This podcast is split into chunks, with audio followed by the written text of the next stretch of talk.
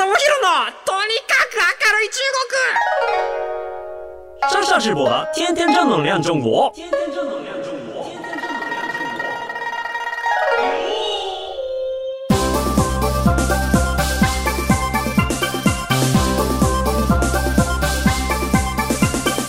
中国谢谢们、谢谢们，大家好，我是上上直播。皆さんこんにちは。中国ビリビリナンバーワン日本人インフルエンサー、コンテンツプロデューサーの山下智博です。日本放送ポッドキャストステーション、山下智博のとにかく明るい中国。えー、今週も頑張っていきましょう。あのー、ちょっとね、先週そういえば、あの、興奮しすぎて忘れてましたけど、あの、陣内さんね、2周年の、えー、とゲストとして来ていただきましたけれども皆さんいかがでしたでしょうか？いややっぱりねこうお笑い芸人さんってトークがやっぱすごいうまいですよね。なんかやっぱこういろんな人とお話しして思うのがあのトークのテンポもさることながらやっぱりこう話しやすい空気を作るというかなんかそういうのすごく大事っていうかうまいですよね。あのー、しかもですね、いや、僕もずっとこう、ボケたり突っ込んだりとかするのって、言うたらもう、あの、向こうはもうプロリーグなわけじゃないですか。プロリーグの人で、まあ、こちらは言うたら、あの、村 BA ですよ。ね、村 BA のとりあえずに熱気はあるかもしれんが技術はようわからんみたいな、まあ、そういう人たちがねボケたり突っ込んだりしていくっていうものに対しても、まあ、ちゃんとね、あのー、拾って返してくれたりとか、ね、あのー、するんですよね。あの僕も小峠さんとその番組出てた時に、まあ、あのボケて、えー、と滑ってそれが使われなかったりみたいなこととかも 結構あったりはしましたけれどもやっぱそこね素人からするとやっぱ勇気がいるんですよね絡むっていうのねあの有名な人に絡んでいくっていうのがね非常にこう絡あのあれですしやっぱりこう怒らせちゃったらどうしようみたいな。なかなかないないのかもしれないですけれども、まあ、そういう無礼な態度取ったりとかしてもなかなか普段接点がなかったりとか、まあ、共通の、えーと、お笑い芸人の友達がいてその人がフォローしてくれるとかなんかそういうのがないともうなんですかねいわゆるこう文化人的な本職そっちじゃなくてあんまりその人と会いませんみたいなところになると一回失礼してしまうとあの挽回のチャンスがゼロっていうなんか妙なプレッシャーが僕には結構あってやっぱなんかこう失礼なこともボケになボケボケでも失礼なこと言えねえよなみたいなまあそういうえっ、ー、とまあプレッシャーみたいなものが僕も僕なりに持っています。多分これは皆さんも突然飲み屋とか行って隣に有名人がいた時に感じるあれとすごくこう似たようなような感じもあると思うんですよ。こう絶対これはあの一般庶民的にはあの持っていることですし逆にやっぱななんていうんですかねあの僕も、えーと、中国とかでこうまあ、若いファンとかにうざがらみをされることとかもあったりとかすると、いやー、ちょっとこの人めんどくせえなとかって思うことも正直あったりとかするんで、いやこう僕も周りすごい気にしいなんで、あのー、そういった人たちとのの絡みっていうのは非常に気を使うんですけれども、まあ、ありがたいことに陣内さんとはですねもう本当に、えー、6、7回からもななんだかんだねこの、えー、1、2年ですごいたくさん会わせてもらったりとか、えー、と一緒にご飯食べさせてもらったりとか、まあ、いろんなことを教えてもらったりとか、まあ、逆に中国のことをお話ししたりとかっていうようなこともありまして、はい、あの非常に仲良くさせているんで、あのー、割と割と緊張せずにはいえーと、時間を過ごせたかなというふうに思っていまして、まあ、そういう楽しさっていうか雰囲気が、えー、伝われば幸いでございます。なんかあのねこれを機にですね、まあ、いろんな有名な方がですね番組に遊びに来てくれたらいいなとかは思ってはいるわけなんですけれども、まあ、とはいえですねあの一人喋りもしながら中国のことも皆さんに紹介していきたいなというふうに思っています。ねあのー、まあ、衝撃のこの陣内さんの公演をプロデュースするぞみたいなお話っていうのも、えー、させていただきましたので、Bye. まあ、これがですね実際にこう日程が決まって、えー、話が進んでいくぞっていう段になりましたら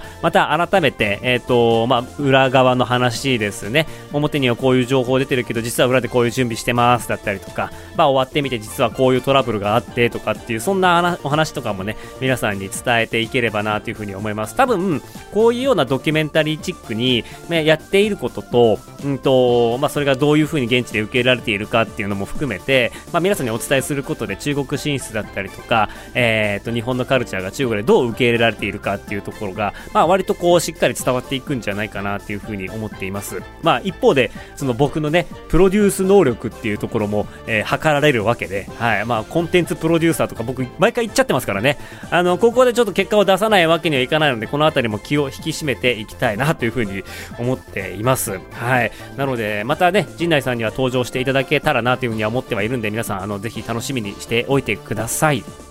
でですね、あの、こういったなんか流れで言うとですね、あの、まあ、中国進出っていうところ、最近またいろいろお仕事やらせてもらっていましてですね、まあ、あの、陣内さんは、えー、吉本興業の芸人さんではあるんですけれども、まあ、一方で、えーとまあ、私もご所属しています渡辺エンターテインメント、鍋プロさんでの、鍋プロでの、えーと、仕事っていうのも実は一個やってまして、それがですね、秋葉原のアットホームカフェっていうメイド喫茶の、まあ、中国展開っていうところをちょっとお手伝いしています。えー、中国展開というか、まあ、中国向けの広報みたいな感じですね。中国向けな広報で、えっと、まあ、メイドさんっていう、まあ、そういう日本独自のカルチャーを、まあ、中国の人たちにしっかり紹介していく、えー、馴染みを持ってもらって、あわよくはインバウンドとかで集客っていうのを狙っていったりですとか、まあ、アットホームカフェっていうのは、あのー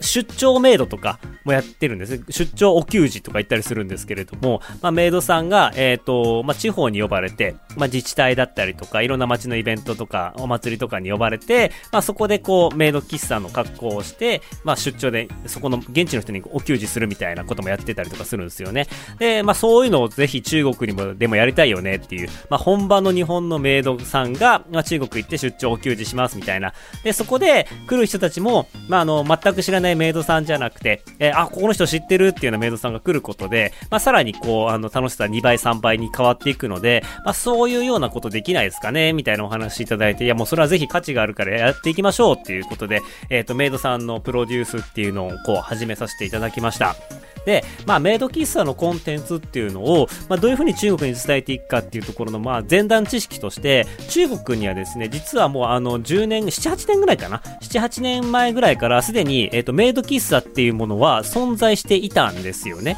実は、例えば北京で、うん、と一番最初に開いたこのメイド喫茶は、実は現地にいた日本人が開いたとか、そういうような逸話があったりとかもするんですけれども、まあ、僕の友達も昔、えーと、メイド喫茶の店長をやっていたりですとか、まあ、あとはメイド喫茶で働いてたメイドの女の子とかもいたりとかしました。で、日本と中国のメイド喫茶の違いって何なのかっていうところをお話しさせていただくと、え、ー、と、まあ、日本っていうのは、まあ、ある程度フォーマットが決まっていますよね。いらっしゃいませご主人様っていうところから始まり、美味しくなる、まあ、あの、萌え萌えキュンの魔法をかけて、えっ、ー、と、まあ、サービスしたりとか、要はその、お客様を恥ずかしがらせる。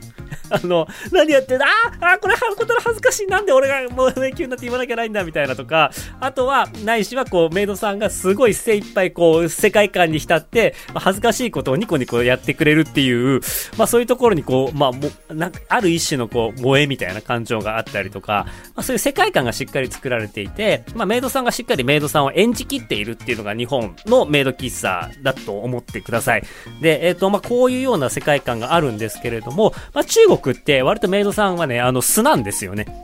女の子が、えっ、ー、と、メイドの服は着てるんですけれども、やっぱり、そのキャラクターだったりとか、メイドの世界観とかっていうのを、ずっとロールプレイングで演じきるっていう、メイドになりきって、こう、メイドとしてずっとやり続けるっていうところが、あ中国の人ってちょっと苦手なんですよね。うん。で、えっ、ー、と、まあ、似たような話を VTuber 業界でも聞いたことがあって、はい。あのー、日本の VTuber がなぜ中国で人気かっていうところの一番の、えっ、と、理由は、キャラクターが崩れないっていうことらしいんですよね。あの、一旦、私は、えー、200歳の悪魔ですっていうような、まあ、無茶な、えー、えっと、まあ、設定ができたとしても、まあ、それをずっと貫くと。で、そのキャラ変をしないと。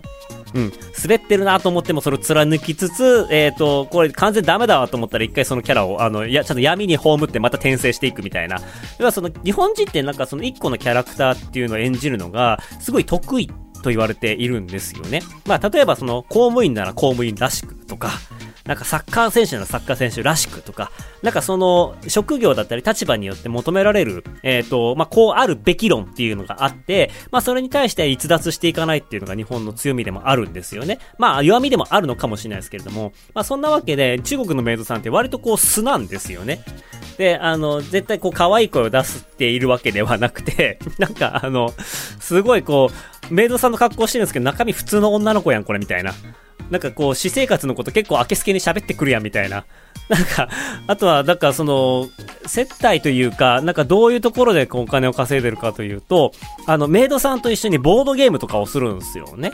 で、ボードゲームとかをして、で、まあ、あの、それ、ボードゲームが1時間、2時間みたいな感じで追加時間で延長されていくので、まあ、そこの部分でお金がこう追加されていくみたいな感じになっていて、まあ、日本の、いわゆる本物のメイド喫茶とはまたちょっと違うサービスが展開されていて、で、日本的なサービスっていうのは、やっぱりこう、すごいこう、なんていうんですかね、中国の人が完璧にやるっていうのは、まあ、難しい世界だったりとかするんですよね。なので、やっぱこういう意味で言うと、中国にもメメイド喫茶はあるんだけれども、まあそもそも日本的なメイド喫茶っていうのはないよっていうのが前提条件です。で、その上で、まあメイド喫茶っていうところだったり、メイドさんっていうのは秋葉原を代表するカルチャーとして、まあ特にこう二次元好きが集まるビリビリ動画なんかでは非常に相性が良くてですね、あのアニメの中でもメイドさんのキャラってたくさん出てきますし、まあそういう意味で馴染みが深いし、まあ秋葉原を代表するキャッチーなアイコンなんですよ。で、我々が今その、えっ、ー、と、メイドさんとのチャンネルを作って、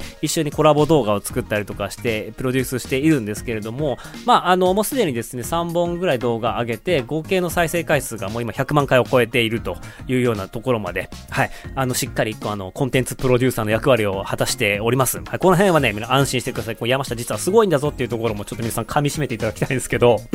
どういうような思考回路で、え、それをやってったかっていうようなお話をちょっとさせていただきますね。で、えっ、ー、と、まあ、メイド喫茶は、まあ、そういうような状況で日本と中国の違いがありますと。で、ここから僕らがやるべきことって、まずは中国のプラットフォームの中に、まあ、メイドカフェだったりとか、日本のメイドみたいなところが、まあ、どういうような情報が流れているかっていうのもひたすらこう調べるんですよね。で、つまり、この今の中国におけるメイドさんへの印象だったりとか、まあ、イメージみたいなところとか、期待しているものとか、あとすでにこう以前にこすられているものは何なんだろうみたいなところを、まあ、しっかりとこうつぶさに見ていくと。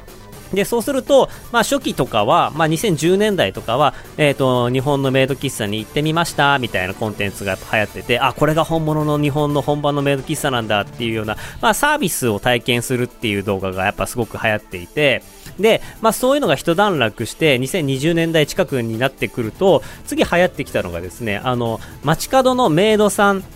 これ多分おそらく仕込みだと思うんですけれども、あの、ティッシュ配りとかしてるじゃないですか、秋葉原とか行くと。で、まあそういうような、えっ、ー、と、人たちに話しかけて、で、いわゆるこう、いきなり取材アポを取って行ってもいいですか？って言って、えっ、ー、と、あ、いいですよ、取ってもいいですか？あ、いいですよって言って、実際メイド喫茶に行って、その様子を撮るっていう、まあ、このレポものですよね。うん。で、まあ、こういうのは、この次何が起こるんだろうとか、そういうようなこう生々しい感じっていうのが伝わっていくので、まあ、こういうのもメイドさんが作られていないメイド喫茶ですよね。本当のリアルなメイド喫茶ってどんなんなのと。あの、もやもやきやってるのはわかるんだけども、いや、こんなはずないでしょと。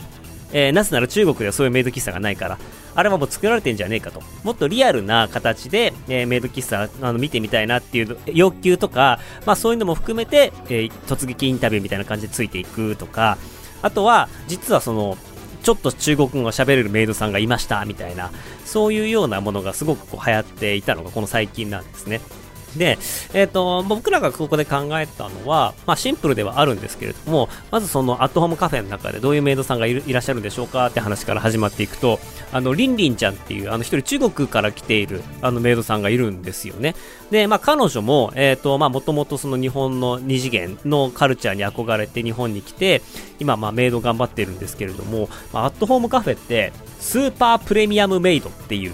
あの、ピラミッドの頂点ですよね。で、そこが、えっ、ー、と、3人かな ?4 人とかいて、本当に一握りなんですよ。で、その下にプレミアムメイドってあったりとかして、階級分かれてるんですよね。で、アトムカフェさんって、あの、メイドさんがもう100人以上いるんですけれども、まあ、そこのトップになっているのがそのスーパープレミアムメイドさんなんですけれども、リンリンちゃんは最近プレミアムメイドに格上げになったんですよね。なので、もうあの、中国の女の子なんですけれども、日本語もうまいし、えっ、と、すでにもうそこのアットホームカフェっていう中でこうトップ10に入っているような、なんかそういうような女の子なんで、まあぜひぜひこの子は中国語も喋れるし、まあ中国のカルチャーを紹介するし、あの将来的には、えっ、と、まあ僕が最初はこうサポートで入っていくんですけれども、で僕の役割としてはまあ司会だったりとか、えっ、と、中国のものをメイドさんたちに紹介して、中国でこういうのが流行っているんだよっていうのを、日本のメイドさんがどう思うかみたいなところの、まあ、いわゆるこう、企画進行みたいなところやってるんですけれども、まあ、ずっと僕がやるわけにもいかないので、まあ、そこを将来的なリンリンちゃんにやってほしいなっていうところもあり、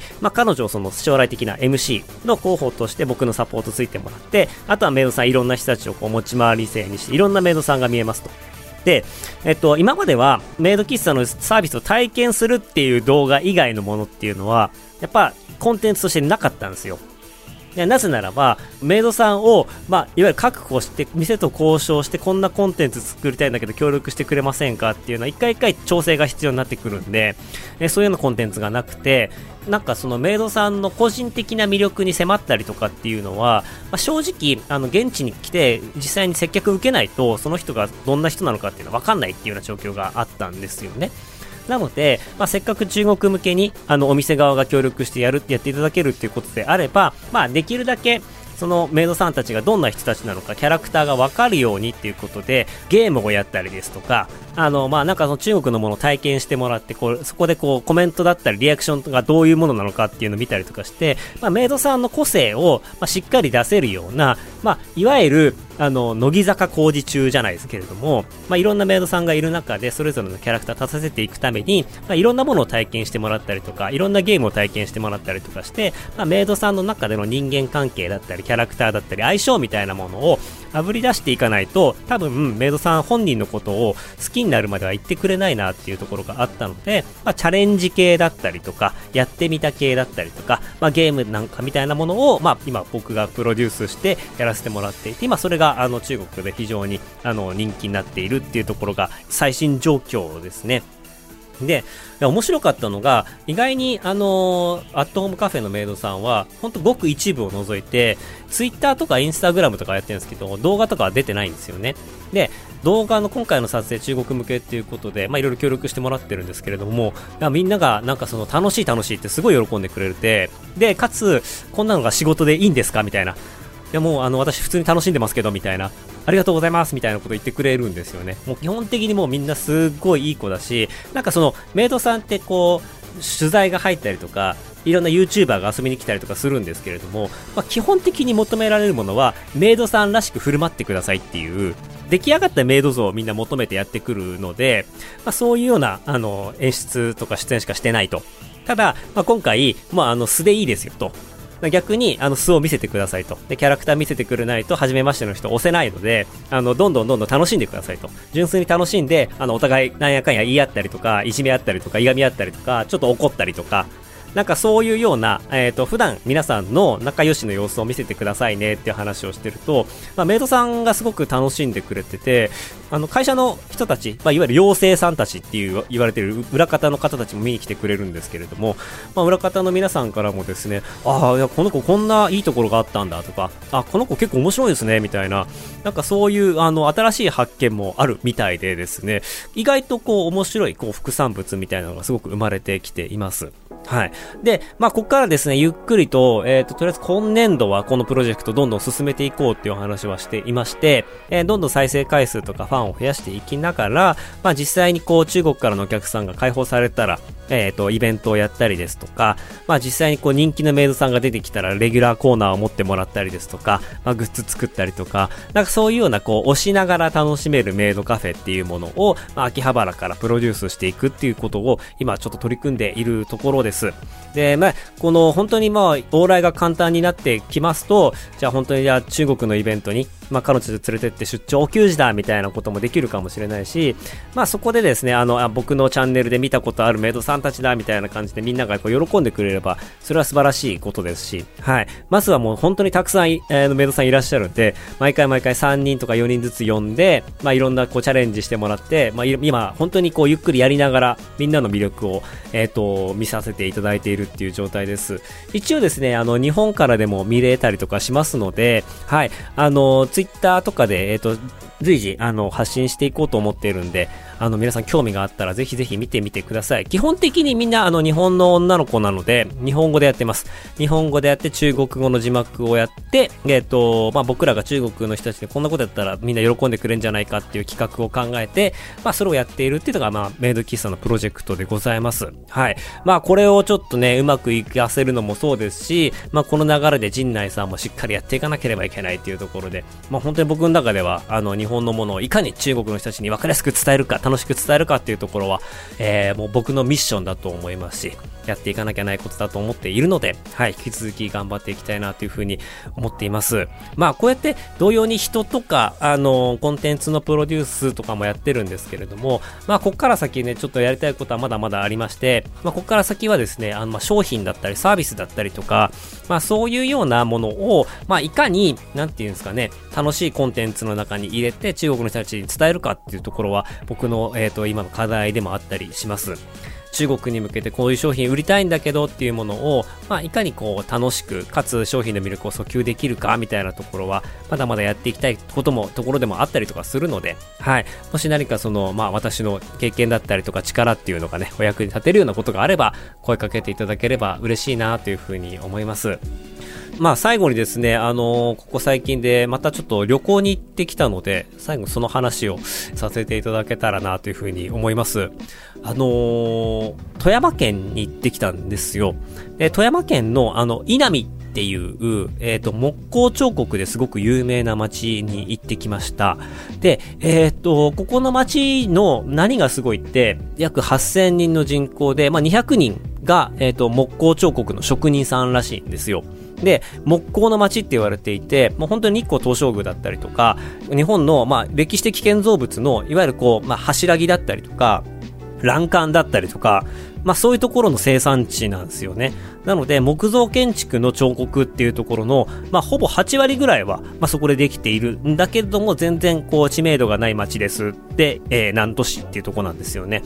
で、えっと、これ実はですね、僕行く前に、えっと、まあ、これがきっかけだったわけではないんですけれども、えっと、あの、リハックっていう YouTube のチャンネルがありまして、もともとテレビ東京の、えっと、ディレクターだった方が、実際に経済番組やり始めて、まあ、ひろゆきさんだったりとか、えっと、成田さんだったりとか、若新さんだったりとか、まあ、いろんなその経済人だったりとか、ホットな人たちを使って、まあ、経済のお話ししたりですとか、まあ、リハック旅って言って、地方創生のために、まあ、あの、現地旅行したりとかっていうようなコンテンツを作っているんですけれども、まあ、たまたまそれでも紹介されていた場所です。で、まあ、そんな、えー、彫刻の街だったんですけれども、まあ、目的地はですね、まあ、一応そこの随泉寺っていうお寺がすごい有名だったりとかもするんですが、まあ、今回の目的はですね、えっ、ー、と、上海時代の、まあ、知り合いのやっている宿に行っていく、行くっていうのが目的でした。で、その宿っていうのがペットクラフトっていうもので、まあ、職人さんに弟子入りできる宿っていうことで、まあ、昔ちょっと僕もあの、紹介したことがあるかなというふうに思います。要はその木彫の街で、えっ、ー、と、宿泊したらその翌日にワークショップが体験できますと。で、実際に木を掘ったりですとか、漆を塗ったりとかっていうようなワークショップが受けられるようになってますっていうような、えー、そういうような宿で有名なんですけれども、まあ本当に古民家を、まあ買い取って、えー、その僕の知り合いの方が山川さんっていう、まあ、代表の方なんんですけれども、まあこの方がですね、えっ、ー、と、上海で建築業をずっと携わってまして、で、もともと富山出身っていうところもあるんですけれども、えっ、ー、と、上海でこうやりながら、上海の建築業界と日本の建築業界の違いにすごくカルチャーショックを受けたと。で、えー、どんなカルチャーショックを受けたかっていうとですね、あの、これ面白いんですよね。あの、日本で何か建築資材とか新しいものを作ろうとすると、やっぱりどうしても日本って市場が成熟しているので、何をするにはまず型を作んなければいけないと。型を作って量産しないと、まあ、あの、市場に流れてこないので、まあ、非常にこう、細かいものを作ろうとすると、まあ、コストが高いと。一方で大量生産したりとか 2x4 みたいなパーツ組み合わせて作っていく分にはすごい費用を抑えられるんだけれども、まあそういうのが日本の特徴としてありますと。で、ただ中国って建築業界彼がいた時ってまだ2010年代だったんで、えー、そういう意味ではまだまだ発展途上だったらしいんですよね。だから新しいこういうようなパーツを作りたいとか、こういうような部品がないかみたいになった時に聞いてて面白かったのが、えっ、ー、とその職人さんみたいな人がいて、で、その人たちにこう連れられて山に行くんですね。山に行って岩場行ってどの岩にするみたいな。なんかそういうところから、あの、会話が始まって、あこういうような、あの、寸法のものであれば、あ俺作ってやるよと。で、この岩でいいんだな、じゃあこれでやるぞとか、あこの木でいいんだな、じゃあこれでやるぞっていうところから、まあ、職人が手作りでオーダーメイドでものづくりしてくれて、まあ、それがそこそこ安い値段でやってくれるっていうようなところがあったおかげで、まあ、日本では作れないよ。うな建築物っていうのをたくさん作れて、まあ、そこの素材からこう取りに行く、いわゆるその、あれですよね、まあ、シェフでいう、こう、畑に素材を取りに行くみたいな、種植えから一緒にやるみたいな、そういうような経験が、あの、中国ではできて、まあ、建築的にそれがすごい面白かったと。で、それで中国の建築の面白さにどっぷりハマっていくんですけれども、まあ日本でこういうことできねえのかなって思った時に、まあたまたまそう、あの、富山県で、あ、そういえば木彫の職人さんがたくさんいた町があったわっていうところで、稲見っていうところに引っ越してきて、で、木造建築のパーツだったりとか、そういったようなものを、まあ、職人さんにオーダーメイドで作ってもらいながら、まあ、その町の伝統工芸を活かした宿を作っていくっていうようなプロジェクトが、このベッドクラフトの発端らしいんですよね。で、さらにそうやってこう、あの、ご自身が建築士っていうところもあって、えー、リノベーションもするんですけれども、まあ、そこのリノベーションがまあまあまあまあまあまあ全部おしゃれなんですよ。で、全部おしゃれで、えっ、ー、と、心地いい空間になってて、まあ、それぞれのホテルの中に、あの、作家さん、現地の作家さんが作っているものとか、えー、作品が飾られたりとかしていて、まあそういうところでも作品に触れられたりとかができる風になってますと。で、まあそういうこう古民家での一泊体験っていうのは非常に価値のあるものなんですけれども、まあそれ以上に面白いなと思ったのが、えっ、ー、とレストランです。食事を予約するとですね、そのトナミのまあメインストリートにある、えっ、ー、と、があるんですけれども、まあ、そこで提供されるのがですね、燻製なんですよ。燻製料理。で、えー、その稲見っていう町で燻製料理が有名かって言ったら別に大した有名でもないんですけれども、うんと、出てくるものがですね、まあ、金沢とかで取れた、あの、海鮮だったりとか、お肉だったりとかも、そういうものが出てきて、味は美味しいんですよ。で、いや、なんで燻製なんですかって話をすると、いや、実はここ木彫の町で、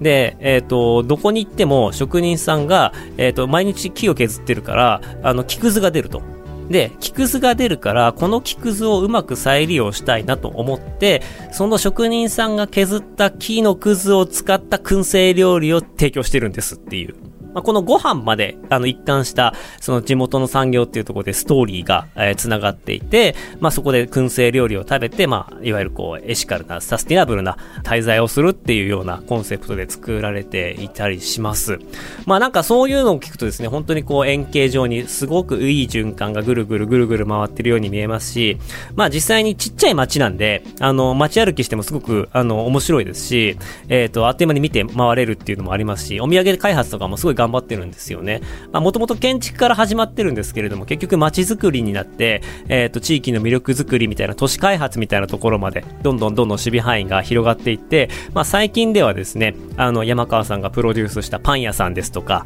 カフェですとか、クラフトビールの工場だったりなんかも、その近くにできたりとかしまして、えっと、ちっちゃい、えー、街なんですけれども、まあ、おしゃれなものがすごい集中してポンポンポンポンポンとできてきて、ベッドクラフトも今、8店舗ぐらいあるのかな ?8 棟ぐらい建物があって、で、まあ、の、街の中心部にこうチェックインしに行った後は、まあ、歩いてチェックインしに行ったりとか、えー、そういうようなことができるんですけれども、まあ、そういう本当に、まあ、そもそも何も、えっ、ー、と、木彫以外、観光の目玉がなかったようなところに宿ができて、で、歩いて回れるそういうこう小さい街があって、で、まあ、地元の人プラス、まあ、そこにやってきたこう感度の高い若い人たち、まあ、アーティストだったりとか、こう、クラフトマンだったりとかっていう人たちが、すごい、あの、生き生きしながら暮らしている、あとっても素晴らしい街でした。あの、興味があればですね、皆さんもぜひ行ってみてほしいなというふうに思っています。でね、クラフトビールもね、すごいうまかったんですよ。え、富山ってあの干し柿とかが有名だったりとかするんですけれども、そこのクラフトビールの、まあ、いわゆる工場長というか店長がですね、もともとあのワインの醸造をやってた方なんですよね。なので、ワイン醸造のノウハウを取り入れながら、えっ、ー、と、地元の名産品の干し柿とか昆布みたいなものをクラフトビールのフレーバーとして入れていて、で、なんか、そういうのって往々にしてなんかちょっと生臭くなったりとか、なんか昆布の味を強調しすぎると、逆にビールじゃなくてまずいみたいな、そういうようなことに陥りがちなんですけれども、味が抜群にうまいんですよ。うん。まあ、このクラフトビールがですね、あの、もしかしたらこうやってこう海外展開していくかもみたいな、あの、稲美町っていうところ発信で、まあ、世界に、あの、山川さん自体が中国でもいろいろ人脈が持ってらっしゃるっていうところで、まあ、メイドイン稲美のものが、えっ、ー、と、中国だったりとか海外に発信していくみたいなこともこれから、えっ、ー、と、検討してるみたいで、まあ、小さな街づくりとか地方創生の本当に素晴らしい例だなというふうに思いながら、あの、一泊二日の短い滞在だったんですけれども、させていただきました。はい。あの、ベッドクラフトっていう、もう本当に素敵な宿なので、あの、ぜひ皆さんチェックして行ってみていただければなというふうに思っています。